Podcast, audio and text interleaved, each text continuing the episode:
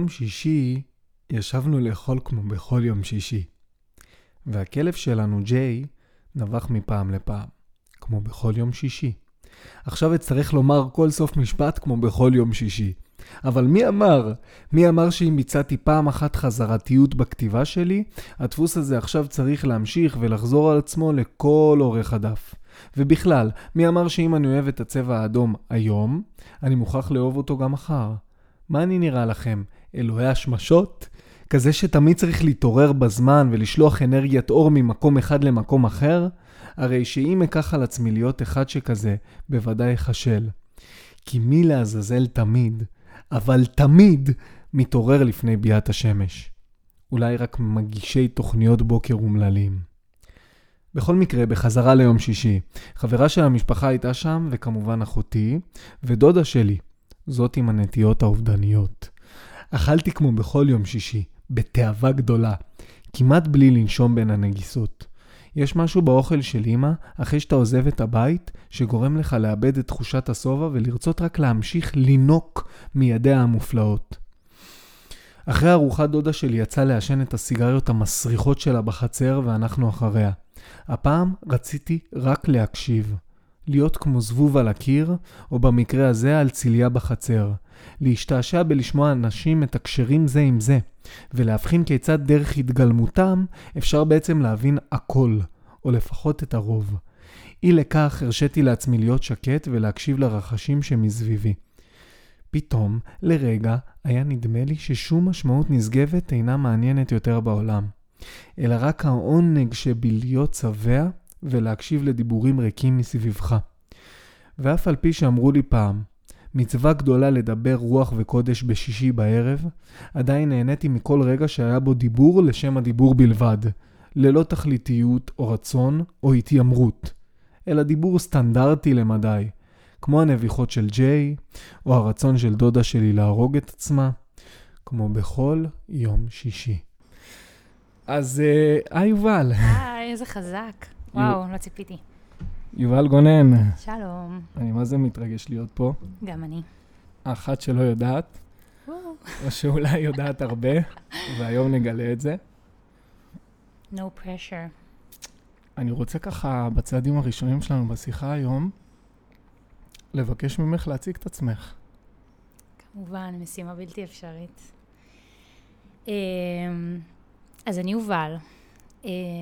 אני חושבת שמצאתי בדיוק לפני כמה שבועות פתרון לדבר הזה, ואני אגיד שאני פשוט רב-תחומית. מה זה, של הצגה עצמית? כן, כאילו הבנתי את זה לאחרונה, שזה בסדר ממש, להגיד, אני רב-תחומית, כי זה. זה מה שאני. אה, ואני יכולה לספר ממש בקצרה שאני באה מתחום המחול, Mm. אה, הייתי רקדנית עד גיל 21, אה, זה היה כל חיי, רקדנית אה, מצטיינת בצבא, אנסמבל בת שבע, אה, לימדתי מחול, ואז כזה איכשהו... מחול זה, ה... זה הז'אנר שהיית בו? מחול זה המילה היפה לריקוד, ו- אבל מחול מכניס בתוכו. התמקצעת? במחול עכשווי, מודרני. אה, מודרני, אוקיי. כן, אבל לימדתי היפ-הופ. אה, ואז כזה החיים הובילו אותי לכל מיני דברים אחרים, דוגמנות, אה, למדתי קופי רייטינג, אה, ואז איכשהו הגעתי למשחק, אה, והיום אני באמת גם שחקנית, גם סטודנטית לפילוסופיה. אה, וגם יוצרת תוכן, ומנחה פודקאסט, וזה בגדול.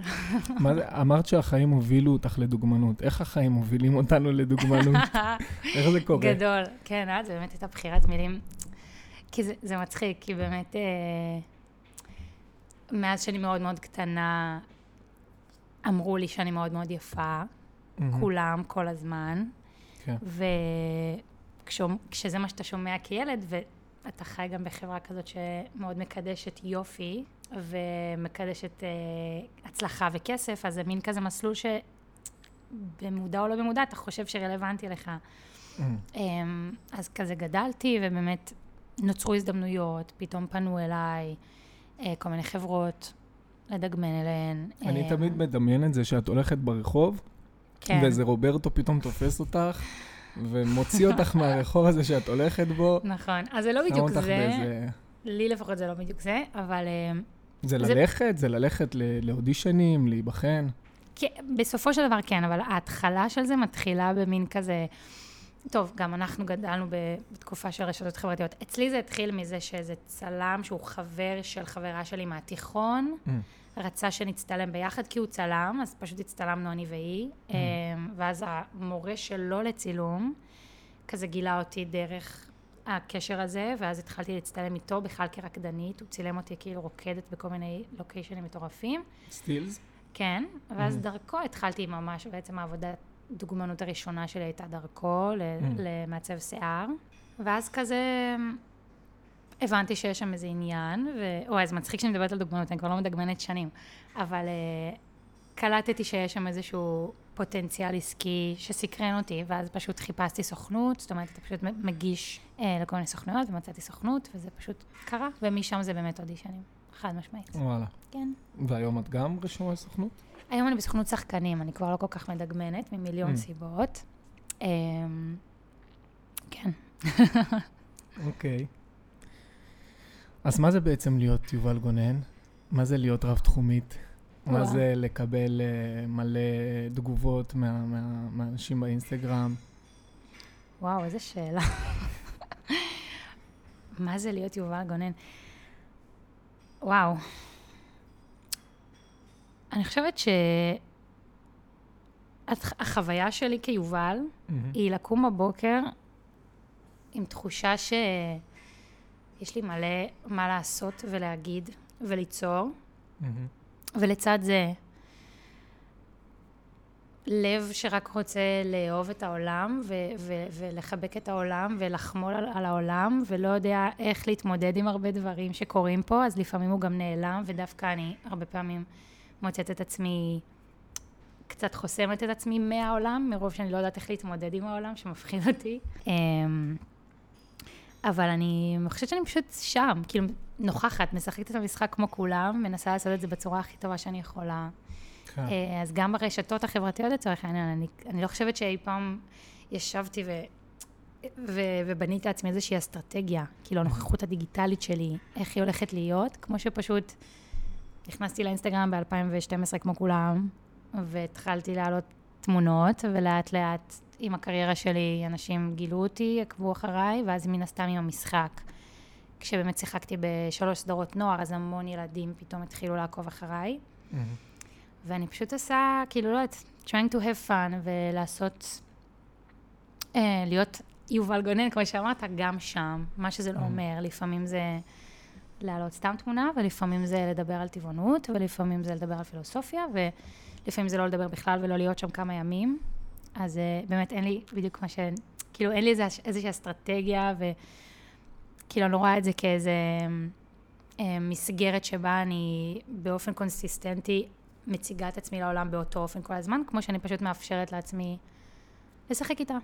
להיות שם לפעמים, לפעמים לא להיות שם, ולהעלות איזה תכנים ש... שאני מרגישה שרלוונטיים לי כרגע לשתף. וואו, מדהים. כן הייתי רוצה לדעת שנגעת בנקודה שהעולם בחוץ קצת יכול להיות מפחיד לפעמים, אז אה, הייתי רוצה שנרחיב על זה טיפה. מה מפחיד בעולם בחוץ? לא, כי הרבה לא, פעמים זה- אנשים כן. חושבים ש... אנשי רוח מהמם. הרבה פעמים יכולים ליפול לתוך איזושהי מלכודת דבש כזאת, מהמם. שהם יוצאים המון פעמים יותר מדי איפים מצד ממש. אחד, ומצד שני הם גם... אה, יש להם, יש להם, דווקא אני חושב שלאנשי רוח מן הצד השני יש רגישות מאוד מאוד מאוד מוגברת לדברים קשים שקורים בחוץ. לזוועות. אני, א', אני מאוד רגישה, ואני כאילו קולטת את, ה, את החוויות של הסובבים אותי מאוד מהר, אני נס, נספגת כאילו בדברים, ש, בתדרים של האנשים האחרים ושל הסביבה ושל הקולקטיב מאוד מהר. עכשיו, אמרת משהו מאוד נכון, שאנשי רוח שמתעסקים ברוח, הרבה פעמים על- הם, הם מרגישים, מרגישים כאילו חיים בעולם אחר. ואני יכולה כן. להגיד שבאמת, ב, אפשר לומר שבתקופת הקורונה, um, עברתי איזשהו תהליך מטאורי כזה, באמת בהתפתחות הרוחנית שלי, שאתה יושב בבית כל היום, אני אישית עושה מדיטציות המון, קוראת ספרים רוחניים, ובאמת אני זוכרת שהייתי באיזשהו עולם כזה של, שבכלל לא צריך את העולם בחוץ, מרוב שאני כאילו מזינה את עצמי בתכנים רוחניים ובכל מיני חוויות תודעתיות כאלה במדיטציות שלי, וזה באמת הרגיש מאוד רחוק מהקרקע. כן. ואז כזה לאט לאט החיים חזרו. וא', מצאתי את עצמי פעם ראשונה כאילו קצת חרדה חברתית כזה, לפגוש אנשים, כן. לצאת החוצה, לדבר. אבל זה שטויות, אבל אפילו ברמה של מה שעכשיו קרה עם, נגיד, שנה שעברה נפל איתי ליד הבית, פה Mm. בשנקין, וזו פעם ראשונה שאני חושבת שבאמת חוויתי טראומה מאוד מאוד משמעותית, ו, ובעקבות זה, לד... אני לא אובחנתי באופן מקצועי, אבל אני חווה כאילו ממש אה, התקפי חרדה בעקבות זה. אשכרה. ובדיוק שבוע שעבר היה את ה... עלות השחר, איך שלא קוראים לזה, ואני כאילו, איך שזה התחיל, כאילו, איך ששמעתי שהתחיל עניין ושיש פוטנציאליות גדולה לטילים פה, אני כאילו... אני לא יודעת איך להסביר לך, כאילו, כל מה שאני מרגישה זה, מה אני עושה פה? כאילו, אני לא אמורה לחוות את הרגשות האלה, זה לא מתאים לי, אני לא מסוג... כאילו, זה ממש קשה לי, כי אני בן אדם כל כך הפוך מה... מה, מה זה תדר אלים, כאילו עכשיו שוב, אני גם מאוד מבינה שזה חלק מהחיים, mm-hmm. ושכאילו כמו שיש אור וחושך, אז, אז יש הרמוניה ויש אלימות וקונפליקט, אני מאוד מבינה את זה ברמה המטאפיזית, אבל בחוויה האנושית שלי, אני לא רוצה לחוות את זה, זה, זה נורא, וזה כן. מאוד מאוד מאוד קשה, ובכלל, אי צדק זה משהו שמאוד, כאילו מי שמכיר אותי ועוקב, יודע שיש לי עניין קשה עם, עם אי צדק, ובגלל זה אני גם כאילו פעילה מאוד למען זכ- זכויות בעלי חיים, אני טבעונית שנים, והמון מהתוכן שלי קשור לטבעונות. אמ, אז זה למשל משהו שקשה להתמודד איתו ביום-יום, זאת אומרת, כשאני, כל פעם שאני מעלה תוכן שקשור נגיד לטבעונות, אני אח... ו... ו... ואני כאילו צריכה באופן מודע להתעסק. באי צדק הזה ולהיזכר במה שקורה, אז אני עושה את זה למען בעלי החיים, אבל זה, זה הקרבה מטורפת מבחינתי, כי אני ממש בשנייה, כאילו מאוד קשה לי להפריד בין, בין, אוקיי, זה קורה שם, אבל יש לי את החיים שלי. כאילו מאוד קשה לי שלא, כאילו ברגע שאני נותנת לזה את המודעות, ואני נזכרת במה קורה בתעשיות, אה, בתעשיות המזון מן החי, אני ישר כאילו, לא, לא בא לי להיות פה, כאילו ישר זה כזה מוריד אותי, ואני מתבאסת, ואני, וזה, אז, אז הלב שלי כזה מתכווץ, ו... אז אני צריכה למצוא דרך לווסת את עצמי ולמצוא איזשהו איזון בין, אה, אה, בין כל מה שאני מרגישה כלפי העולם, ובין כל מה שאני רוצה לתת לעולם, וזה זה קשה, כאילו, כי אתה, אם אתה שם את עצמך בחוץ, אז אתה גם צריך להיות פגיע, ו... בקיצור, כן. הפתעת אותי אה, עם מה שיש אני. חושב דווקא שזה דווקא מאוד מעורר השראה, אה, לפחות בשבילי, ואני אסביר גם למה. המון פעמים, אני גם בתור בן אדם שמתיימר להיות רוחני, מוצא את עצמי אה, יושב בבית, ויש לי את המרווח שלי בבית, ויש לי את האוכל, ויש לי את כל מה שאני צריך בשביל להתקיים ולהיות הרבה יותר מלהתקיים אפילו. יש לי נוחות מטורפת, נוחות אוקיי? מטורפת. וכשאני חושב על הדברים האלה, אני אומר לעצמי, בוא'נה, אתה חתיכת כפוי טובה. אתה יושב בבית הנוח שלך, בספה שלך, ויש לך טלוויזיה, יש לך את הכל בעצם. ויש לך יותר מאת הכל. יש לך הרבה דברים שלאנשים אחרים אין. זה לא שאני איזה מולטי מיליונר, אבל עדיין. ודווקא מהמקום הזה לבוא ולהגיד, אין צדק בעולם, צריך לשנות, צריך לעשות דברים, זה מצד אחד מרגיש לי הדבר הכי נכון בעולם לעשות, וזה מה שצריך לעשות, ואפילו אני מוכן להקריב מעצמי, כמו שאת אומרת, אני טבעונית, גם אני דווקא טבעוני כמה שנים טובות. איזה כיף. איזה ארבע, חמש שנים, וזאת הקרבה מטורפת שאת עושה מעצמך. ודווקא את המקום הזה אנחנו לא תמיד מעריכים, שאנחנו אשכרה יום-יום בוחרים לאכול דברים שלא פוגעים בבעלי חיים. אני רק אגיד שאני לא רואה את זה כהקרבה בכלל, כן? מבחינתי זה, זה בכלל לא הקרבה, חשוב לי לציין. אבל זה כן כאילו איזושהי יציאה מאזור הנוחות. זאת אומרת, אתה גדל איקס שנים, ואומרים לך, זה אוכל, זה שווה אוכל, ואז אתה צריך אומץ ממש גדול לערער על הדבר הזה, שמבחינתך היה אמת מוחלטת, כי זה מה שאמרו לך, וזה מה שהחברה אומרת לך. כן. אז מהבחינה הזאת זה כאילו הקרבה של, כמובן, לצאת נגד איזשהו, אתה יודע, איזשהו קונסנזוס של זה שווה אוכל, ואתה צריך, לא, כן. זה לא אוכל, זה גופה. זה, והלצאת נגד הזה נראה לי, מרגיש לי הרבה פעמים משהו שהוא גדול על כולנו. ממש. איך נצליח, וגם נגיד עם כל הכמויות פלסטיק שאת רואה, ויש ממש. דברים שאנחנו בעצמנו משתמשים מסוג של עת ברירה. יש מלא קרבות שמישהו צריך להילחם. כן. ואת, כאילו, ואנשים אה, כמונו, אני מניחה, או אני בטוחה שהמון מה, מהמאזינים אה, מזדהים עם זה, אתה, אתה נחשף לאי צדק ואתה רוצה לעשות עם זה משהו. זאת אומרת. אם עכשיו ת, תלך ברחוב ותראה מישהו מרביץ לכלב, אתה תעשה משהו. מהמם. אבל כשזה כזה רחוק מהעין, אז זה דורש הרבה יותר אה, משאבים פנימיים לצאת ואשכרה לעשות איזושהי פעולה כנגד זה. אמ, אבל אני יכולה באמת להגיד ש... זאת אומרת, אני לא רוצה לשמוע, להישמע איזושהי הירואית, כי אני לא עושה את זה הרבה, בגלל שזה כל כך קשה. זאת אומרת, אני יכולה לעשות את זה, ווואי, פתאום אני נזכרת שלפני איזה שנה, היה לי איזה יומיים שהעליתי מלא תכנים על טבעונות בטיקטוק, מהמם. אז קיבל ים צפיות, ים תגובות מזעזעות, כמובן, כי כאילו אנשים, קשה להם שאנשים... אה, להתמודד עם כן. האמת. אבל לא הצלחתי, כאילו, ו- ואני, I'm better than this, אני יודעת שזה רק, כאילו, אתה יודע, ילדים ש... אבל ממש היה לי קשה להתמודד עם זה, שאשכרה לקחתי הפסקה מהטיקטוק לכמה חודשים, כאילו, לא הייתי מסוגלת. וואלה. ומאז אני ממש, כאילו, קשה, כל פעם שאני כאילו בוחרת להעלות תוכן שקשור לטבעונות, נגיד, שאני יודעת שזה זה נושא טעון, אני כאילו צריכה להחליט, כן, את, את, ב- את במצב טוב עכשיו נפשית כדי לעשות את זה, את תוכלי להתמודד עם ה... כן, ממש, כי אני מאוד מה- כאילו... מה היו התגובות? זה פשוט אלפים, כן? זה הגיע לכל כך הרבה צפיות, וזה כזה מלא לדודס של כזה, צילי מהצלחת זה עוד מילא, בסדר, אבל Mhm. זה כאילו... עזוב, אין, אין טעם בכלל, זה פשוט כאילו אנרגיה רעה של אנשים שהם, אתה יודע, פשוט מגיבים את התגובה שלהם אה, כדי להרגיש טוב יותר לגבי עצמם. כשכל מה שאני כן. חושבת עליו זה, אוקיי, אתם הקלטתם עכשיו, לא יודעת איפה אתם יושבים, מקלידים איזה משהו, בזמן הזה מיליוני חיות סובלות בתנאי חיים מזעזעים.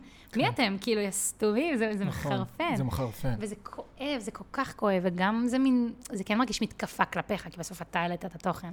כן. אז כאילו זה הקושי שלי, זה, זה משהו שהוא יותר ברמת, ברמת אנרגיה כזאת, שאני לא יודעת להסביר אותה, אבל זה כאילו חודר אליי, ואני צריכה ממש לעבוד בלתת לזה לא לחדור אליי. כן, אני חושב שיש פה חוט חבל מאוד דק, של בין אה, להיות מצטדק ולהראות את הדברים הנכונים, לבין להנגיש את זה. לגמרי. ההנגשה של זה חייבת להיות ממקום מאוד מאוד אה, גובה העיניים, אני חושב, מהמם. ולא שופט יותר מדי. וזה קשה, כי זה זה, קשה, זה כאילו זה ממש קשה למצוא את הפיין ליין הזה. אני זוכר לא מזמן היינו בפסטיבל טבעונות, לא פסטיבל, היה איזשהו, איזושהי תערוכה בסינמטק, אני מהמם. חושב, על. אוכל טבעוני, את שמעת על זה פעם? של ויגן פרנדלי. כן, כן, הייתי שם. אה, היית שם. מהמם. והם הציגו, בהתחלה, לפני שהדוכנים נפתחו, הם הציגו סרט, נכון? הם הציגו את מהמם. ההרצאה של אה, עמרי, מהמם. ואז הם הציגו סרט אחר כך. נכון. היה לי מאוד מאוד קשה להכיל את הסרט ולקבל אותו. סרט מאוד קשה. אני חושב שזאת הייתה טעות טקטית מבחינתם, וזה לא היה נכון להציג את הדברים ככה. כל, לדעתי, אני אפילו כן. אהיה ממש חריג ואומר, מהמם. אני גם רשמתי להם את זה. שכל ההרצאה המדהימה, מהמם. המדהימה של עמרי, לא פחות מזה. מהמם. באמת, אני חושב שבזכות ההרצאה הזאת הוא יכול להעביר, והוא העביר הרבה אנשים העביר, כן. לצד הטבעוני. מהמם. אני חושב שספציפית שם, באותו יום, באותו זמן, באותו מקום, מהמם. אחרי ההרצאה הזאת, כל הבילדאפ שהוא עשה, מהמם. נרמס בסרט הזה Mm. שהיה. אנשים שלדעתי, שלא באו, שבאו כאוכלי קול, הסרט הזה גרם להם אולי להמשיך אה, אפילו לסלוד יותר. אני גם ראיתי אנשים פשוט יוצאים כן. באמצע, זה היה סרט, זה סרט ממש קשה. הוא גם מאוד ארוך, הוא לא בנוי, אני חושב, הכי נכון ל- לימינו אנו. הוא, הוא ישן גם. הוא זה, ישן. הוא, הוא קשה. אני אגיד לך מה אני חושבת. מהניסיון שלי כאקטיביסטית, אה, אין דרך אחת נכונה. זאת אומרת, יש אנשים שרוצים כזה, שיבואו אליהם בגובה העיניים, וצריך מאוד כזה ללכת על, על ביצים כזה לידם, Mhm. כדי, כדי לחדור, ויש אנשים שצריכים כאפה. אני הייתי צריכה כאפה. זאת אומרת. אני, אם היו מדברים עליי נחמד, לא היה קורה כלום. וואלה. אני נהייתי טבעונית מזה שהייתי בפייסבוק בגיל 20, ופשוט הופיע הופיע, הופיע לי מול הפרצוף, בלי שהתכוונתי, בלי שרציתי, פוסט שמישהו העלה, של איזה 60 שניות, של פוטאג' מזעזע, מחריד, אחד אחרי השני, פק, פק, פק, אפרוחים נגרסים, פרות כאילו עם מוגלה, פשוט דברים מזוויעים, כדי כן. שאני אפתח את העיניים לדבר הזה, למציאות המזעזעת הזאת, ואתחיל לשאול שאלות. אז אני הייתי צריכה כאפה מטורפת. יש אנשים שצריכים שידברו אליהם רק רציונלית, רק להסביר להם נגיד מבחינה בריאותית, או מבחינת משבר האקלים. Mm. יש אנשים שלראות חיות חמודות שהצילו אותם, זה דווקא מה שייתן להם את, ה- את ה connection, ויש אנשים שצריכים לראות חיה דרוסה ומזעזעת כדי להבין מה, מה הם עושים. אז אין תשובה אחת נכונה. זה ספציפית באמת, זה סרט קשה, אבל לדעתי צריך, כאילו, זה טוב, צריך גם את זה. צריך גם סרטים כאלה. בעיניי. כי בסוף הם מחנכים, ויש אנשים שצריכים את התכלס, כאילו, לא יודעת להסביר. אבל אני מבינה אותך, כן? זה כן. לא, זה, זה גם, אני בטוחה שהם שמעו את הביקורת הזאת. פשוט, אין, אין, כן. אין באמת מתכון אחד נכון. את אומרת את הדברים האלה, ופשוט עולה לי בראש על זה שהאנושות מלאה בסתירות. וזה שאנחנו הרבה פעמים, אה, לצורך העניין, אנשים, לא יודע אם הם אוהבים את ההשוואה הזאת, אבל נגיד מגדלים כלב בבית, ומצד שני שמים את הבשר של חיה אחרת, בעל חיים כן. אחר על השולחן. נכון. אז אני חושב שההתפצלות הזאת שאמרת, שאנשים צריכים לקבל את ההנגשה בכל מיני כיוונים. מגיע דווקא מהסתירות הפנימיות מעניין. העמוקות של הנפש מהמם, האנושית. לגמרי. אז uh, אני חושב שבגלל שדיברנו עכשיו על כל העניין של הדרכים המתפצלות, דווקא רציתי לשאול אותך, uh, האם יש דברים נכונים שבני אדם יכולים לעשות בחיים מתוקף היותם בני אדם, שיגרמו יגרמו להם להיות יותר טובים במי שהם, יגרמו, ל, ל, יגרמו לעצמם להתקרב לייעוד שלהם, אם יש להם ייעוד. את חושבת שיש דבר וואו. כזה? דברים לעשות? ממש דברים, זה יכול להיות ספורט אפילו. וזה... נגיד אני אתן לך כן. דוגמה, אני. חושב שכל בני אדם, כולל כולם, ללא יוצא דופן, צריכים לטייל קצת. זה ממש מצחיק אותי שכאילו כל מה שעולה לי זה כזה פילוסופיה יוונית. כאילו שממש מתעסקות בחיים המצוינים, Mm. כאילו ב-virtue, וזה כאילו, רגע, זה קשור לאריתאה או משהו? כן, Mm. זה, זה ממש מצחיק, כי זה בדיוק הנושא, ואז אתה אומר כזה משהו, לא שאני רוצה להוריד ממה שאמרת, זה פשוט כאילו, מצחיק אותי שלשם הלכתי, כאילו ישר לדיון תיאורטי כזה, ואתה כזה לטייל, אני כזה, אה, אוקיי, כאילו כן, דברים חמודים כאלה. כן, אשכרה. ככה. אמ, אתה יודע, הדבר הראשון שעולה, שעולה לי זה נגיד ללמוד. כאילו, Mm. פשוט לפתוח את הראש ולהסתקרן ו- ולהבין, לצאת מנקודת הנחה שיש לנו המון מה ללמוד. אמ, אז אני חושבת שכל בן אדם צריך למצוא דרך, שוב, לא חייב להיות באופן אקדמאי, פשוט לקרוא ספר, כן. לפתוח TED, כאילו, כן. לפתוח את הראש, לא יודעת, לחפש מידע. אמ, אם אנחנו מדברים על להיות טוב יותר, אני חושבת שאי אפשר להשתפר ולהתקדם ולהשתדרג כבן אדם אם אתה לא מאתגר את עצמך מחשבתית. אה, המנהלת שלי אמרה פעם בתיכון ש... היא כמעט הייתה אומרת את זה כל בוקר. תזכרו שהיום זה יום שאנחנו עוברים אותו, ואנחנו צריכים ללמוד בו לפחות משהו אחד. זאת אומרת, כל יום אתה צריך ללמוד משהו אחד בחיים שלך. אני באמת חושבת שללמוד זאת זכות מטורפת, ואנשים לא מבינים את זה, ובטח כשאנחנו ילדים, וכזה, אתה- חייב ללכת לבית ספר. כן. אתה חייב לעשות מבחנים, כן. וכאילו זה, אנחנו לא מבינים כמה, זה, כמה זאת זכות אה, להיות מסוגל לקום בבוקר ולא להתעסק בהישרדות, כן. ולא לח- ללקט נכון. זרדים, או לגמרי. לחפש מחסה, אלא אשכרה לקום ו, וללמוד. מה, זה, זה, זה זכות מדהימה, ממש. אמ, אני יכולה גם להגיד ש... וואו, אוקיי, אני אעשה את זה. שנגיד הרמב"ם, כן. אה, במורה נבוכים, יש לו, יש לו ממש תיאוריה פוליטית שהוא מסביר שלמה אנחנו חייבים מדינות בשביל שיהיה לנו פנאי Mm. לעשות, אצלו זה כאילו עבודת אלוהים, ו, זאת אומרת, אצלו עב- עבודת העיון כן. אה, ועבודת אלוהים הם, הם ביחד, זה לא בדיוק כאילו רק לקרוא תורה, ממש לא, זה דווקא ללמוד פיזיקה, זה ללמוד פילוסופיה, Mm. אבל הוא ממש מסביר את זה שאנחנו חייבים מדינות כדי להגיע לתיקון הנפש. כי אחרת אנחנו פשוט מתעסקים רק בהישרדות, רק ביצרים, למצוא אוכל, למצוא מחסה, וזה מה שהמדינה מאפשרת לנו, מאפשרת פנאי ללמוד, שבסוף למידה זה בעצם המסלול לעבודת אלוהים, לא משנה, אבל סתם חשבתי אה, מדהים. שזו נקודה זה מעניינת. נקודה מ- ממש מעניינת. כן. אני חושב שגם מעבר לזה שזה עוזר לנו בתור בני אדם להיות טובים יותר ובאמת להגשים ולהיות יותר קרובים לייעוד שלנו ומי שאנחנו, כי זה פותח לנו את הראש, אני חושב שזה אפילו, יש לזה רובד יותר גדול, שזה אפילו כוח של היקום כולו. מהמם. כי היקום אומרים שהוא התחיל מנקודה מאוד מאוד קטנה והוא ממשיך וממשיך להתרחב כל מהמם. הזמן. אז אני חושב שאנחנו, גם, גם, גם תמיד המבוגרים אומרים על הדור הצעיר, שהדור הצעיר תמיד יותר חכם ויותר אה, נעלה, מהם.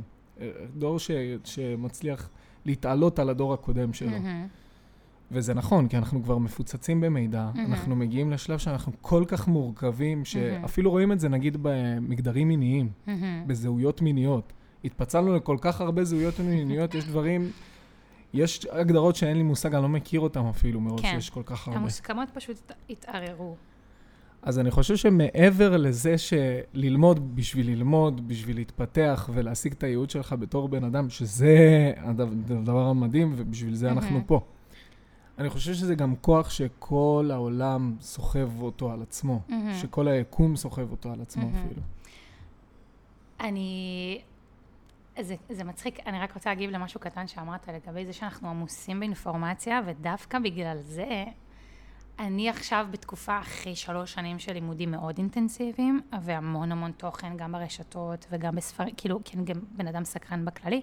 אני עכשיו דווקא ב, בתקופה שאני רוצה קצת כאילו לקחת הפסקה מ, מלמידה כל כך אקטיבית, ברור שאני לא אפסיק ללמוד, אבל כאילו דווקא לחזור לעשות דברים פשוטים יותר, דווקא כאילו Mm. לצאת החוצה, לפגוש חברים, כן. ללכת לים, לא יודעת, לשתול עציץ, דווקא דברים הרבה יותר כאילו בסיסיים, Mhm. מרוב שכאילו הפ- הפרויקט האינטלקטואלי שלי היה כל כך אינטנסיבי, שדווקא צריך גם למצוא את האיזון ההפוך, ו... כי פשוט זה ממש מעניין אותי, כי העלית את, ה- את המושג ייעוד, ואני חייתי תקופה ארוכה במחשבה שיש לי איזשהו ייעוד ספציפי, ועד שאני לא אגלה אותו.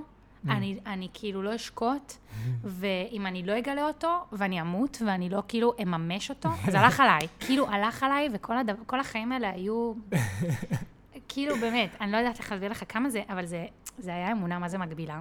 ממש עברתי עם זה תהליך, ברמה שאני, כאילו, ממש חיפשתי את המשמעות שלי, כי הרגשתי כל כך, כאילו, מיוחדת גם. Mhm. כאילו, הרגשתי שיש לי משהו שכזה, אין, אין, אני חייבת...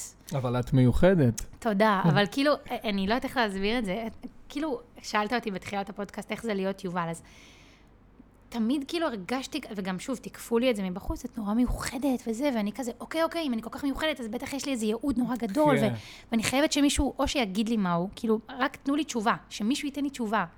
ומה שקרה זה שמרוב שלא ידעתי, ומרוב שאני כאילו כל כך רציתי תשובה, זה רק צמצם אותי. כאילו בסוף פחדתי סתם לחיות, ומה ש... זה ממש, זה קטע שזה עולה. עברתי איזשהו אה, טיפול בטטה הילינג, זה איזושהי שיטה מהממת, שכזה נכנסים לתת מודע כזה לאט לאט, עם כל מיני שאלות מנחות, ואז Mm. מפרקים עד שמגיעים לאמונה מגבילה.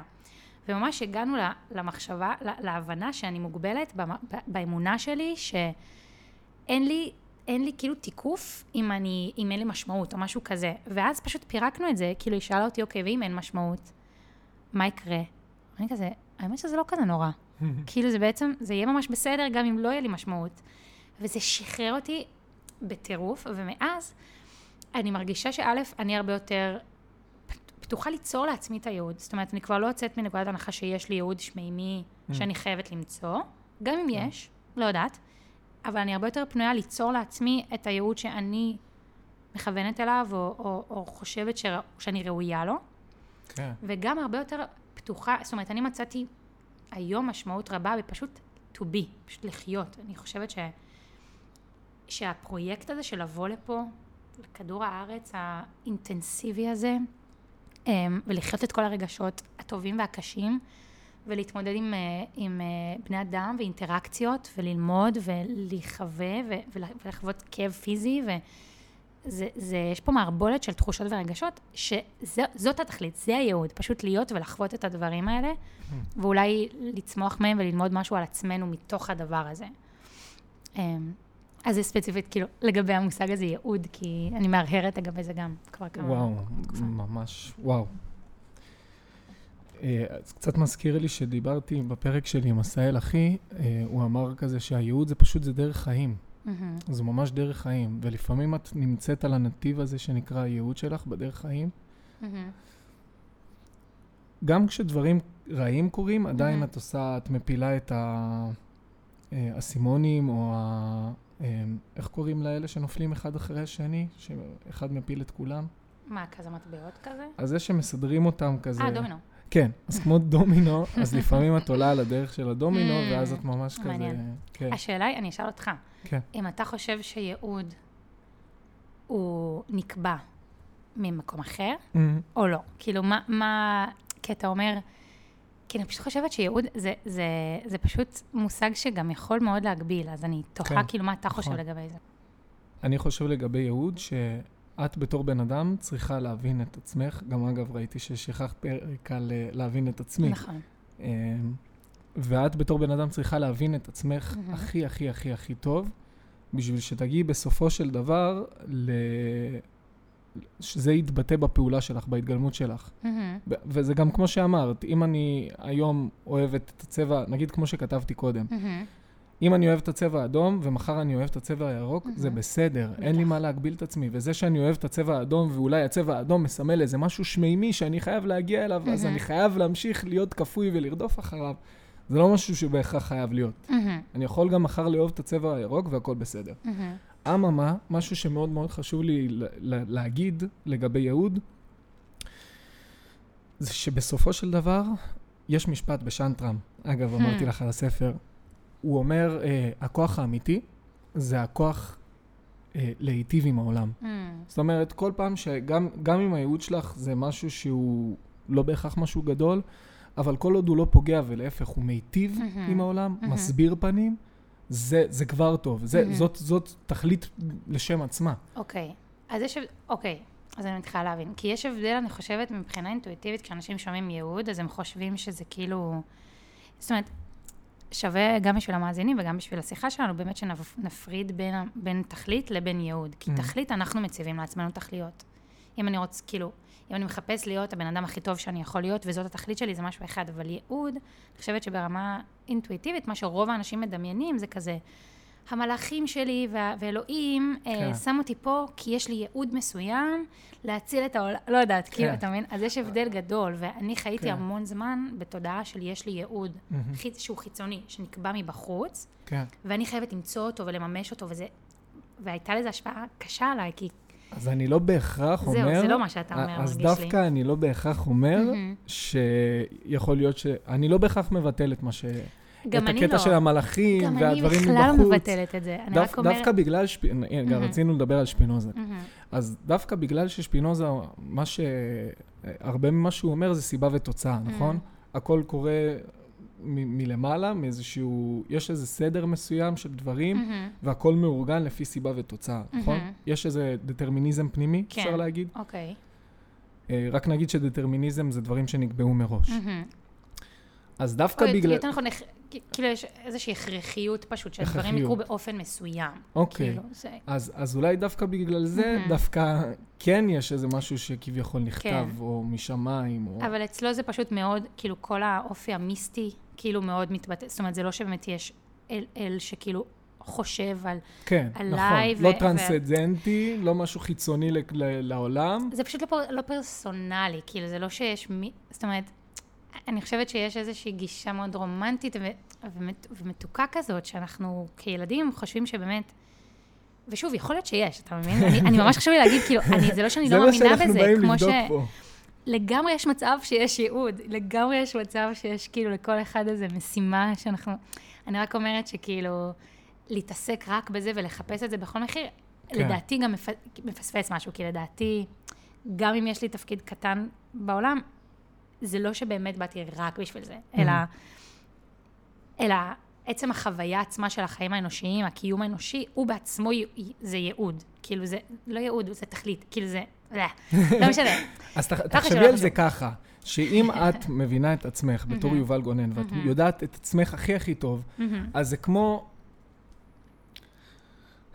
את תהיי חייבת לפעול בצורה הזאת, שתהיה המדויקת לך, ובגלל זה יכול להיות שיש הכרחיות מסוימת לפעולה שלך, סבבה? סבבה, אוקיי, אני מבינה, אני מבינה מה אתה אומר, כן. אוקיי, אז בשלב הזה של השיחה אני ארצה לשאול אותך ככה, את יכולה לענות עכשיו, את יכולה להתבשל עם זה קצת. אוקיי. אה, אם יש איזה צירוף מקרים שקרה לך בחיים, שדווקא אותו את לא יכולה, קשה להסביר אותו במילים. כן, יש לי.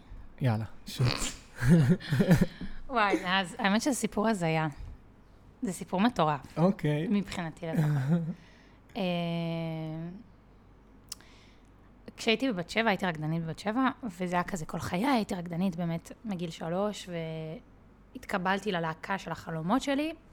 הייתי שם אה, שנה, ובסוף כל שנה בעצם הלהקה אומרת לך אם אתה ממשיך עוד שנה או לא, וזה כזה קשור ב- בתקנים ובתקציבים, ו- ואם יש עוד אנשים אחרים שהם רוצים להכניס, ובקיצור, הגעתי לסוף השנה הראשונה שלי, והיה תקן לבחורה אחת, כאילו שתישאר עוד שנה, או ת- תיכנס לחוזה, לא זוכרת בדיוק. מה- מהמחזור שלך כן. בחורה אחת? כאילו היינו, כן. זאת וואו. אומרת, יש, יש אנשים שהיו על, על חוזה לשנתיים, אז הם כאילו היו כבר Mm. סגורים. אני הייתי כאילו כמתלמדת, ואז היה מקום אחד לחוזה אחד לבחורה אחת, וזה היה או אני, או עוד איזושהי מתלמדת שהייתה בלהקה, או עוד 70 או 80 בנות אחרות שבאו לאודישן. זאת אומרת, וואו.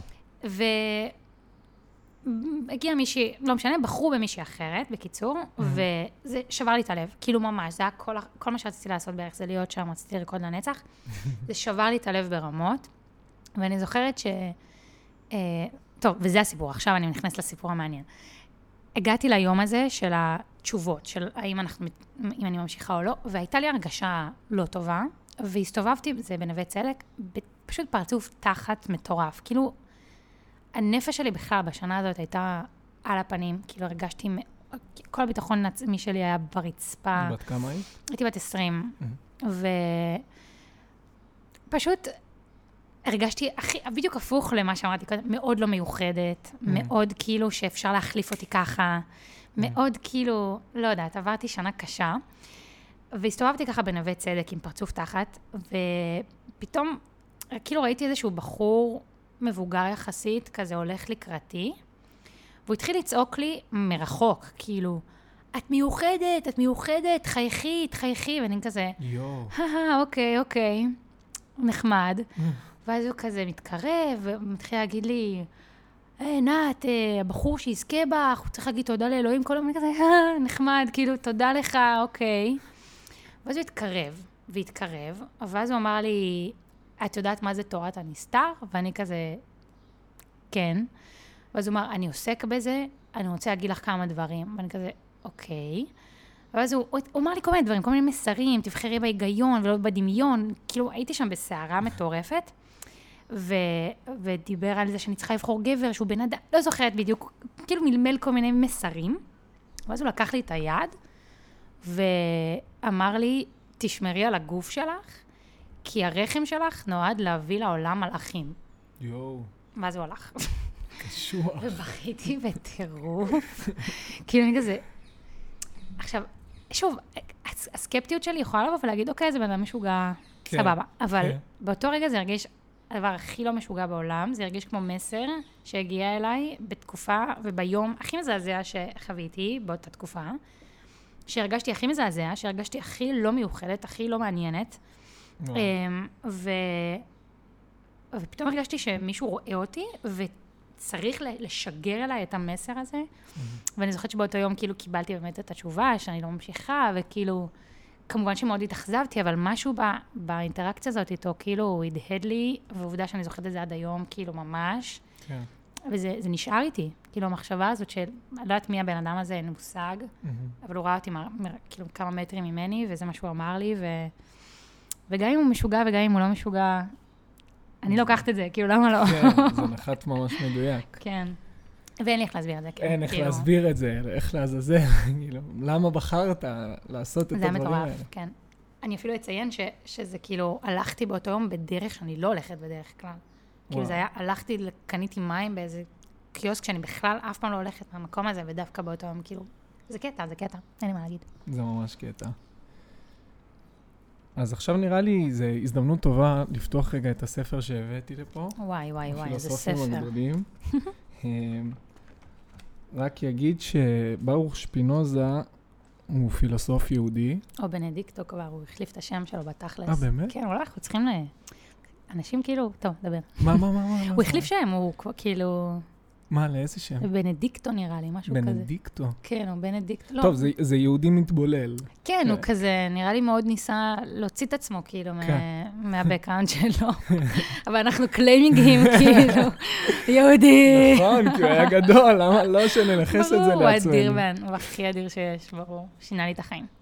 אה, כתוב פה שהוא היה מ-1677, זאת אומרת, מ-1632 עד 1677, מהמם. אה, ויש פה איזה משפט שככה סימנתי אותו, אני רוצה להקריא אותו, וואו, בלי קונטקסט, שמינוזה. בלי קונטקסט, אבל אה, נראה לי. המשפט מדבר על, אה, על, על עצמו. את רוצה קצת להגיד לפני אולי? לא, לא? אתה, אתה. ש- תתחיל. טוב, אני אתחיל.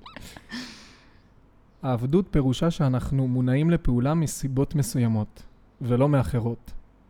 ישנן סיבות, רגשות פסיביים של שנאה, כעס או פחד, למשל, שנולדות בנו על ידי ההשפעה המתסכלת של חלקים מן הממשות שנמצאים מחוצה לנו. אבל לצד אלה, וואי, משפט כל כך, רגע, זה הוא או אומרים עליו? זה אומרים עליו. אה, אוקיי. אבל לצד אלה, יש בנו גם רגשות פעילים, אלה שנולדים בנו על ידי ההבנה של מצבנו בעולם. הידיעה של הדברים לאשורם. ככל שהסיבות לפעולתנו תהיינה יותר מן הסוג השני, הרגשות האקטיביים, ופחות מן הסוג הראשון, כך נהיה חופשיים יותר מן העבדות הזאת, כך נהיה יותר אנחנו עצמנו. זהו המובן היחיד של חירות ששפינוזה היה מוכן לקבל. בום. מה? מה? תסביר- תסבירי לנו. תסבירי את תסבירי הדבר לנו, מה... וואו, איזה התיימרות. אה, אני לא אתיימר, אני לא אתיימר, אבל אני- אגיב, אני אגיב אוקיי. כזה. כן. א', אני אגיד שהפרק האחרון שלי בפודקאסט ממש מדבר על זה, על אקטיביות. אה, ומאוד מושפע משפינוזה, כי זה איזושהי תובנה שנפלה לי בעקבות זה שנפגשתי עם הפילוסופיה שלו אה, ממש צמוד בסמסטר האחרון שלי. אה, וואו, אוקיי. יש, יש את המושג ששפינוזה טבע, שנקרא קונטוס, כן. ש... ב... וואו, איזה... טוב, רגע disclaimerים. מהמם. disclaimerים מטורפים, שכאילו שפינוזה הוא גאון, והוא, והוא כאילו כתב פילוסופיה באופן גיאומטרי, כן. בכלל, כאילו, אה, כן, ככה הוא קרא לזה גיאומטרי, כן. על פי אקסיומות. כן, שכאילו אי אפשר יהיה לא להגיע, אם אתה מסכים עם כל, עם כל ההגדרות הראשוניות ועם כל ההנחות הראשוניות, אז אתה לא יכול שלא להגיע כן. למסקנה. האם אתה מסכים על זה קצת הפנתאיזם. tricky, אבל... אה, לא, אתה לא יכול שלא, זה בדיוק אה, הקטע. אי אפשר כי- שלא כי זה- להסכים עם ההגדרות כן, הראשוניות? כי זה כמו בגיאומטריה, כאילו. אתה, אתה, אה. זה בדיוק הקטע, זה, זה, זה צורת הוכחה שאתה, אתה, אם הגעת לשתיים, זה שתיים. כאילו, אתה מבין מה אני אומרת? אם אתה מסכים עם זה שזה המספר הזה וזה המספר הזה, אז אתה לא יכול שלא להגיע לתוצאה. לתוצאה. אמ, וואו, והוא, הוא, אני, אני באמת ממש מקווה ש... יצא לך לגעת באתיקה שלו? בטח, בהחלט, כן. הוא פה. אמ, אני פשוט עושה את הדיסקליימרים האלה, כי זה מפחיד, כי זה באמת פילוסופיה שאני כל כך לוקחת אותו ברצינות, שכאילו, אם אני עושה פה עוול, אז, אז כאילו בא לי רק להגיד את זה, שאני כזה, רק, רק מסיימת סטודנט, כאילו, תואר ראשון, אני, כן. אני לא אה, מומחית שפינוזה. אבל בכל זאת אני אגיד, כי באמת, אה, הוא השפיע עליי בטירוף. מהמם. אז הוא טבע את המונח קונטוס, שהוא בעצם סוג של... אוקיי, שפינוזה מבחינה מטאפיזית הבין שכל מה שיש זה איזשהו כוח אקטיבי של חתירה להמשכיות קיום. זה מה שיש. עזוב את זה שבכלל זה אלוהים, ואלוהים שווה הטבע, וכולנו משתתפים בדבר הזה, בפרויקט המטורף הזה, אבל כן. מבחינה מטאפיזית, כל מה שיש זה כוח פעולה. כוח פעולה ש, שחותר להמשיך להתממש ולהתקיים. והוא נמצא בהכל, גם בנו, גם באבן, גם בעציץ, גם בבניין. זאת אומרת, העובדה שהקיר הזה עכשיו לא מתפרק, זה בגלל Mhm. שיש פה איזשהו כוח אקטיבי שמשמר אותו. כן. אמ,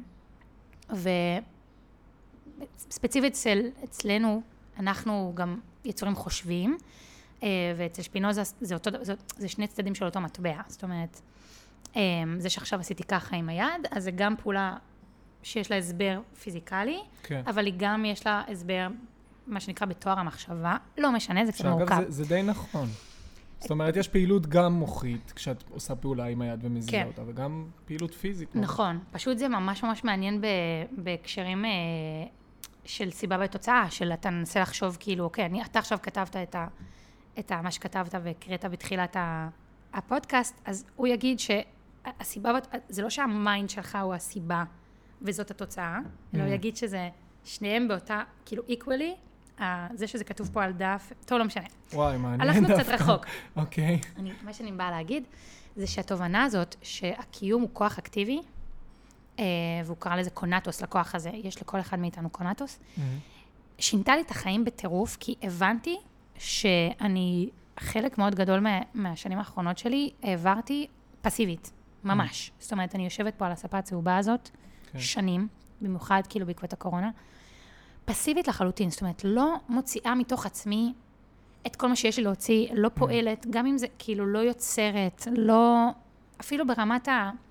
לקום לעשות כלים, לקום לבשל שנייה, לעשות משהו מתוך עצמנו ומתוך, ו, ומתוך רצון, כאילו מבפנים, ולא לא מבחוץ, לא כי כפו עליי לעשות כלים, לא כי כפו עליי לבשל.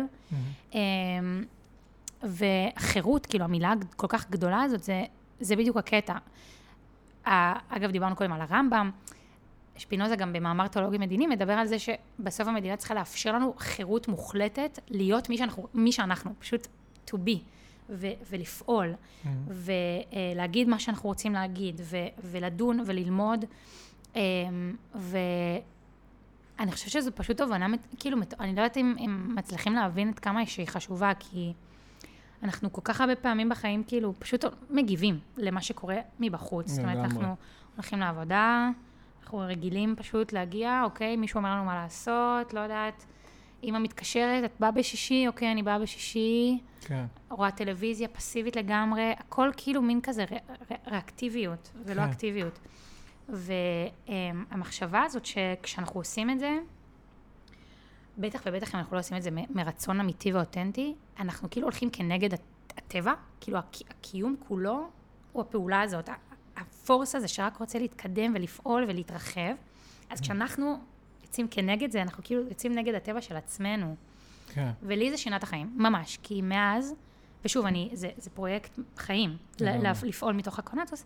אני חושב אני ממש- שלהבין את זה, זה גם... אה, ושוב, זה עדיין כאילו צריך להקליק, כן? כן, גם אני כן. כאילו, ב- אני עכשיו כותבת עליו אה, רפרט. זה, זה, קש, זה, זה, זה לא קל, כן. ובאמת, אז גם אי אפשר במאה אחוז, זאת אומרת, הוא גם אומר את זה לבד, אי אפשר במאה אחוז לחיות רק לפי הקונטוס. אז מה הוא אבל הבין? מה- מה מה הוא הבין? שהוא הוא לא הגיע ל-100% מבחינת ההבנה אני שלו? חושבת שהוא חושב שזה לא אפשרי, כי אנחנו חיים בנסיבות שלא אז מאפשרות איך את הוא זה, אבל... הבין את זה? גם כל הקטע שמה שעכשיו כתוב פה עם העבדות, שכאילו, שיש כל מיני רגשות שליליים, זה בדיוק הקטע שאנחנו, נגיד, הולכים ברחוב, וכאילו מישהו, אה, הזדיין מפה, כאילו, לא יודעת, או שאנחנו בכביש וצופרים לנו, אנחנו לא יכולים להימנע מזה שמשהו מבחוץ ישפיע עלינו, כן. אנחנו לא לא, ניפ... אנחנו לא לא נושפע מזה. אמ, פשוט הפרויקט הזה שאני חושבת שהוא מעודד, זה א', להבין את זה, ולשאוף, לפעול כמה שיותר מתוך הקונטוס, ו- ו- ולהבין כאילו מה זה, גם הוא מדבר נגיד על שמחה אמיתית ולא אמיתית, כאילו הוא מדבר על זה שכשמישהו מחמיא לי ואומר לי שאני יפה, אז יש לי מין uplift כזה ואני מרגישה טוב, מהמם. אבל זה לא, זה לא, זה לא מתוך הקונטוס, כי זה, מישהו, זה מבחוץ. Mm. מישהו מבחוץ נתן לי את הדבר הזה, וזה לא, זה לא שלי. כן. כאילו, ואני צריכה למצוא את האופן שבו אני יכולה לעשות את ה uplift הזה מבפנים, לבד, בלי שאני תלויה באף אחד אחר. וואו. וזה ממש משימה, עבורי ממש. בטח. אני חייתי שנים ממחיאות כפיים. שנים, רק. וואו. ממש תיקפתי את עצמי ואת הערך שלי, רק מזה שכאילו אנשים אומרים לי כמה אני נהדרת ונפלאה. כן. ובשנים האחרונות, אני ממש, זה העבודה שלי, זה הפרויקט שלי, למצוא דרך, אמ, למצוא שמחה פנימית ומין סיפוק פנימי ו- ו- ו- והנאה ומין ערך עצמי לבד, בלי שאף אחד אחר כאילו אומר לי, מתקף לי את זה שבאמת אני, אני נהדרת. ו... יש לך איזה טיפ אולי ל- לעזור למצוא את הדבר הזה? Um, האמת שכן, אני יכולה לספר מה אני עשיתי. כאילו, דבר ראשון, נגיד, um, קניתי כזה סקצ'בוק ו- וצבעי מים, סתם, כי כאילו הרגשתי שאני צריכה אקט כאילו לעשות בשביל עצמי. כן. וזה, אני לא יודעת איך להסביר לך כמה בשבילי כאומנית זה קשה לעשות אומנות ללא תכלית. כאילו, ללא התכלית שעכשיו זה יוצג במוזיאון Mm. ויגידו לי איזה נהדרת. אני לא יודעת איך להסביר לך כמה זה קשה. ובשבילי, כאילו, האקט הזה של לקנות צבעי מים, ואני לא יודעת לצייר, אני לא ציירת, אבל Mhm. כאילו, אני פשוט התחלתי לצייר סתם בשביל עצמי, כי זה עושה לי נעים כזה, וזה כן. כיף, ואני עושה משהו, זו פעולה אקטיבית, ואתה יוצר גם, זה, יש תפוק, כאילו יש, pr, pr, you produce something כן. לעולם. אז הפעולה הקטנה הזאת באמת עושה לי כל כך טוב, וזה, אני מרגישה, זה הכי אותנטי שיש. זה, זה לא תלוי באף אחד, זה אני מתוך עצמי יצרתי משהו. אה, לא יודעת, אצלי בגלל שזה קשור לחיים האישיים שלי, אני מוצאת כאילו מין כיוון של יצירה. כאילו, אני, אני מחפשת ליצור עכשיו, אני רוצה פשוט ליצור. לא יודעת מה זה אומר, בלי התיימרות מקצועית, עם התיימרות מקצועית, זה הכיוון האישי שלי. כן. אבל אני חושבת שאצל כל בן אדם זה יכול לבוא לידי ביטוי באופן אחר. לא מזמן הייתי נגיד אצל חברה שלי שהיא אמ, כאילו סובלת ממיגרנות מאוד מאוד קשות, והיא לכאורה מושבתת, כאילו היא אשכרה, היא הפסיקה לעבוד, היא לא מסוגלת כאילו. והייתי אצלה, כשברחתי מהטילים, הלכתי לחדרה, ואני זוכרת שהייתי בטוחה שהיא תהיה כזאת, כאילו באמת מסכנונה כזאת על הספה ולא תעשה כלום, אבל לא. היא לא הפסיקה לבשל, היא לא הפסיקה להכין, לא יודעת, לחם מחמצת, וראמן, ועוגיות, היא לא הפסיקה ליצור. ואני כזה, וואו, כאילו, הנה, היא מצאה את הדרך, בין אם היא מודעת לזה או לא מודעת, להיות אקטיבית ולעשות משהו מתוך עצמה, לא יודעת, ולי הרגישה הכי באלמנט שלה. זה? אולי זה קשור לזה שהגעת אליה ו... לא, לא, אני מכירה אותה. היא היא כאילו, היא מתה על זה. כן, כזה? כן, היא ממש אוהבת לבשל. פשוט זה, זה קליקלי כזה, איזה, איזה יופי זה, ש, שאפילו באופן הזה, זה, היא יוצרת משהו מתוך עצמה ופועלת מתוך עצמה, זה מהמם בעיניי. גם בעיניי. אני, א', הפסק, אני כל כך שמחה שהפסקתי להתנצל על זה שכאילו אין לי מסלול אחד וזהו. זאת אומרת, אני, גם המשחק, היום אני מצהירה, אני, בכ... אני רוצה להמשיך לשחק, אני רוצה לשחק, אני רוצה לעשות תפקידים, אבל פעם בכלל לא חשבתי שאני אהיה שחקנית, זה קרה לי בטעות. לא, לא ניכנס לזה עכשיו, אבל זה הגיע איכשהו.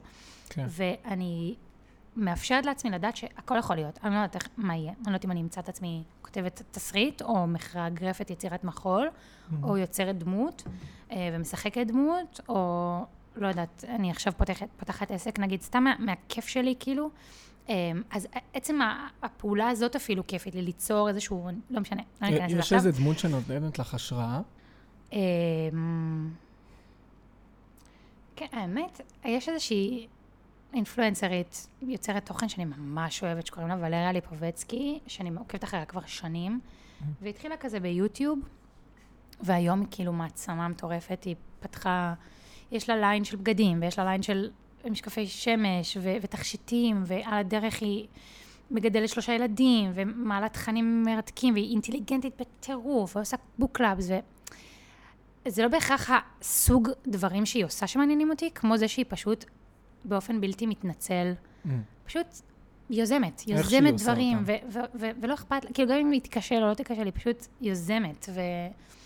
ופותחת פה עסק, ופה יוצרת ככה, ופה יוצרת ככה, ומרשה לעצמה להשתנות גם. זאת אומרת, כן. אני עוקבת אחריה כבר שנים, ובהתחלה היא עשתה רק ביוטי, ואז היא עברה לוולנס, ואז היא עברה למשפחה, ואז היא עברה לאופנה, והיא כל פעם כאילו, היא נותנת לעצמה להיות מי שהיא, שהיא גם בעצמה רב-תחומית כזאת. אז אני חושבת שהיא דוגמה למישהי שאני מאוד מעריכה את האופן שבו היא חיה, ופשוט having fun with- life, כאילו, היא פשוט לא מפחדת, כאילו, אני, אני הרבה פעמים מונעת מפחד לצערי, ואני כאילו כזה מונעת מעצמי להתנסות וליזום כל מיני מהלכים, כאילו, מה יגידו? יש לי כן. המון מה לעבוד מה- מהבחינה הזאת, אז היא השראה מטורפת בזה שהיא פשוט עושה, כאילו, כן. מתה על זה. יש לי חבר טוב שאומר לי בסרטים שלך, כשאתה מביים, אתה צריך, הוא מכיר אותי, הוא חבר טוב, חברי ילדות. והוא לאחרונה כל הזמן אומר לי, כשהוא רואה שאני כבר לוקח את העסק של הבימוי והקולנוע קצת יותר ברצינות, הוא אומר. לי, נדב, תוציא, כשאתה על הסט, תוציא את כל הטרלול שבך. את הכל, אל תחסוך אפילו שקל. מעניין. תוציא את הכל. מהמם. ו- ואני אומר לו, תשמע, אלעדי, חיים שלי, אני, אני רוצה לעשות את זה, אני נשבע שאני רוצה לעשות את זה, אבל זה קשה. מהמם. תבין שזה דבר לא פשוט נכון. בכלל. זה להגיע לאיזשהו סוג של סינכרון בין המחשבה לבין הפעולה הממשית, שזה, אני חושב שזה סוג, זה סינכרון מלא, שאין בו, אין, אין מפריעים בדבר הזה, אין הסח הודעת, יש ממוקדות של מה שקורה עכשיו, יוצא עכשיו החוצה. והעכשיו הזה חייב גם להיות משהו מאוד מדויק, שאותו, הוא, אני חושב שזה הדבר החמקמק. כי אני יכול ללכת ברחוב ולהיות הכי אני ולהגיד כל מה שאני רוצה וכל מה שעולה לי על הדעת. אבל אני גם צריך להיות בתוך המשחק הזה בין האנשים, להיות, לנווט ביניהם ולא לדרוס או לפגוע באחד מהם. מהמם. ואני חושב שזה זה, זה הקושי שגם גם כשאת אומרת שהיא, איך אמרת? ולר... ולריה. ולריה, היא, כשהיא חיה באופן שהיא עושה ונהנית מהחיים שלה, אני חושב שהיא גם, מ- במודע או לא במודע, עולה על התדר הזה של הסינכרון בין המחשבה לבין מה שהיא עושה. ברור, יש שם המון מודעות והמון כאילו, ברור. זאת אומרת, גם בעיניי, סתם להתהלך, כמו שאמרת, כאילו, להגיד כל מה שעולה לראש, זה לאו דווקא להיות אני בכל, זאת אומרת, המוח שלנו כל הזמן מדבר. וכאילו, ויש דברים ש, שלא צריכים לצאת החוצה, וגם זה לאו דווקא באמת אני, כמו שזה, לא יודעת, כל מיני דפוסים מהתת מודע, כן, וכאילו, דווקא, לגמרי. אני חושבת שלהיות סוכן בעולם זה דווקא לפתח מודעות וכזה לבחור, בחירה אקטיבית ממש, מי אני רוצה להיות עכשיו, אשכרה. עכשיו, בסיטואציה הזאת, ולהבין כאילו מי נגד מי, ויכול להיות שברגע מסוים כל מה שאני צריך זה דווקא להשקיט את עצמי ולתת למישהו אחר מקום, ובסיטואציה אחרת להנהיג בכל, בכל הכוח. כן, סיטואציה אחרת, כזה להיות יותר, אה, לא יודעת, חומל. זה פשוט מוד... פיתוח מודעות זה הדבר הכי חשוב בעולם בעיניי. כן, זה, ו- זה אשכרה מודעות. ולה, ולהבין מי אני, כאילו, מי אני רוצה להיות עכשיו ומה יתרום לי ולסיטואציה. זאת אומרת, אני, נגיד הקטע עם הצדק, אני הבנתי על עצמי שאוקיי, יש לחוש צדק מאוד מאוד גדול, אבל הוא לא מתאים בכל סיטואציה, ולפעמים גם הוא ממש לא רלוונטי, מהמם. ואפילו יכול ליצור נזק כן. אמיתי. כאילו, כן. ממש היה לי סיטואציה לא נעימה לא מזמן. איך הגענו לזה? זה קשור? זה לא קשור? זה לדבר? קשור, זה מה? קשור, זה קשור. שכאילו, אה, היה את העניין הזה עם שי אביטל. אתה זוכר? עם הסוכן דוגמניות, כן, שכאילו כן, גילו- כן, כן, כן. וממש לחו"ל או משהו כאילו. התחרפנתי מזה, כן. והיה לי המון המון כעס כלפי המיוצגות שלו. כי אני כאילו, נגיד, הכרתי אותו לפני איזה שמונה שנים, ו- וברחתי ממנו. כאילו, Mm. הרגשתי שהוא פישי, ולא Mm. רציתי להתקרב לבן אדם הזה, וגם, כאילו, הכי, חיפוש פשוט בגוגל, שי אביטל, ישר יצ... כאילו, מה שעלה כבר אז, כן. היה שיש נגדו וואלה. תיקים. אז כאילו, היה לי ממש כעס כלפי המיוצגות שנשארו איתו עד, עד אותו רגע, כי כאילו אין סיכוי שלא שמעתם. כל התעשייה שמעה את כן. השמועות האלה. והעליתי סטורי על זה, שכאילו, ש... לא, לא של השמות, אני לא זוכרת מה כתבתי, אני ממש, כאילו, מחקתי את זה מרוב שהתחרטתי על זה בדיעבד, אבל Mm. כאילו ש, ש, שצריך גם לדבר עליהן, כי כאילו הן השאירו אותו רלוונטי או משהו כזה. ואני זוכרת שקיבלתי תגובות ממש קשות. כאילו חלק ממש הסכימו איתי, אבל חלק אמרו לי, די כאילו להכניס את הנשים, כאילו בואו נדבר עליו, על זה שהוא לא בסדר, וגם אחת המיוצגות שלו, כאילו, אני מכירה אותה באופן אישי, והיא ממש נפגעה ממני. כן. וכאילו, א', יכול להיות שיש משהו במה שאמרתי. זאת אומרת, יכול להיות שהן צריכות להסתכל על עצמן רגע במראה ולשאול כמה העלמתי עין או לא, אבל האם היה לי מקום באמת באותו רגע לדבר?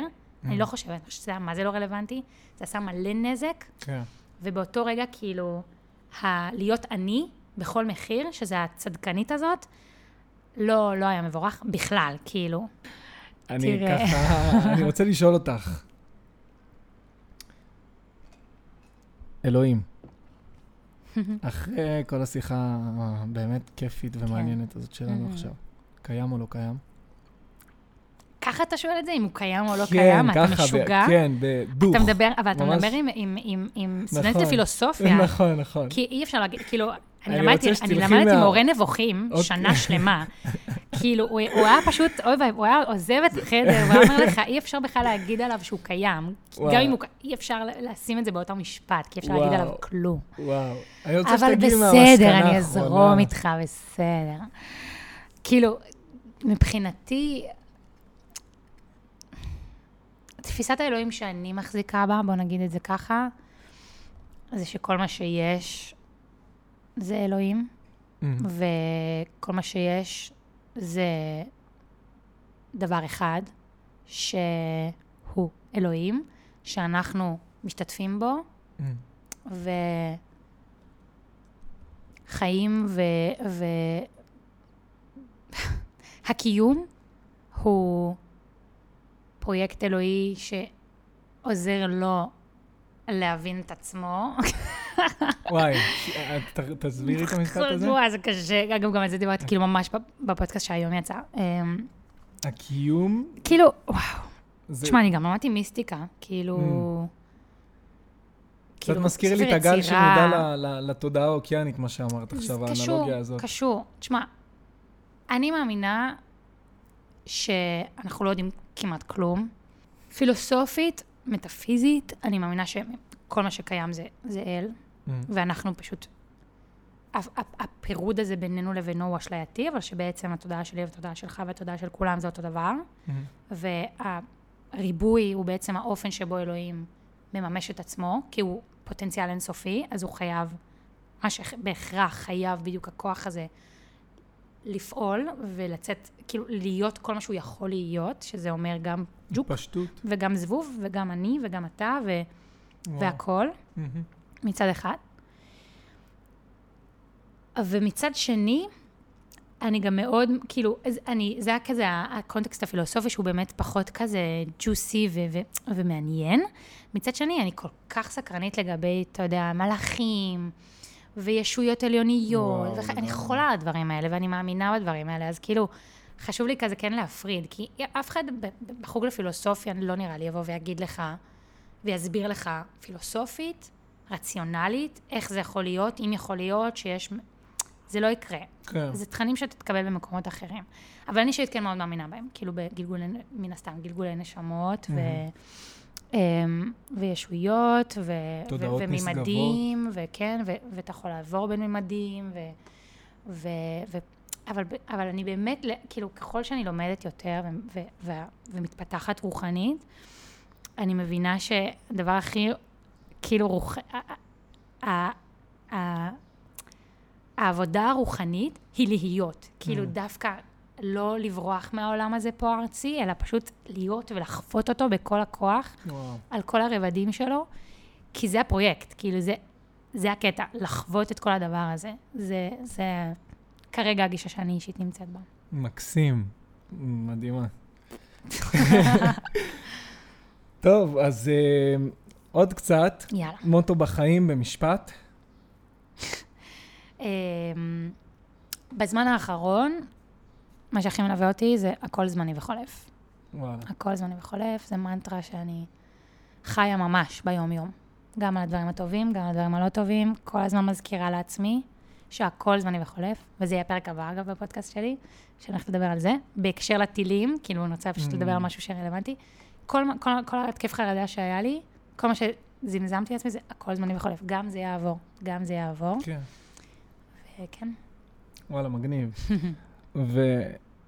וככה, אם יכולת לתת איזה טיפ למי ששומע אותנו או שומעת אותנו, בלמצוא את עצמם, למצוא את הדבר שלהם, בדרך שלהם, מה היית אומרת להם? אמ, כאילו זה אותו טיפ ממקודם של פשוט ללמוד, כי ככל ש... אבל לבוא ממש נקי, Mm. וללמוד מהכל, מכל, גם כאילו מתכנים מאוד כאלה טכניים, וגם מתכנים שהם קוקו כאלה, ללמוד, להקש... כאילו להיות זמין לשמוע הכל ולאסוף מלא מלא מידע, כי בסוף מכל המידע הזה, זה קצת יתחבר וזה קצת יותר וזה will make ממש sense, כן. וזה ממש לא, ותבין, אוקיי, זה אין סיכוי, ולאט לאט, ככל שנלמד יותר, ומה אנשים חכמים אמרו על הקיום האנושי, לאט לאט נבין את עצמנו טוב יותר, ואני, זה פשוט החוויה האישית שלי, זה מה שאני עברתי בשנים האחרונות, שפשוט לא הפסקתי ללמוד, כן. ובעקבות זה הבנתי כאילו יותר ויותר על עצמי, ומצאתי את עצמי יותר ויותר, והנה, הגעתי לשפינוזה איכשהו, מ- לדגמן במילאנו, הגעתי לשפינוזה, אז כאילו, אשכרה. כן. אז ללקט, ללמוד, חברים. ללמוד, ללמוד, לצאת החוצה, לחקור, לפתוח את הראש, לא לפחד מזה, כן. ולהבין שאנחנו לא יודעים. כאילו זה, כזה, בגלל זה גם- הפודקאסט שלי, הפודקאסט שלי נקרא אחת שלא יודעת. Mm. לצאת מנקודת הנחה שאנחנו לא יודעים, ולבוא פתוח, אש. טוב, יובל, יובל גונן. ואיזה כיף. אז תודה רבה שהיית... אה, תודה, תודה שהזמנת היה אותי. ממש כיף איתך, ממש באמת. כיף, ממש ממש. תודה. אשכרה. יאללה. מדהים. יאללה, שלום. ביי ביי. טוב. וואו, איזה פרק היה לנו פה היום. אני פשוט עפתי עליו.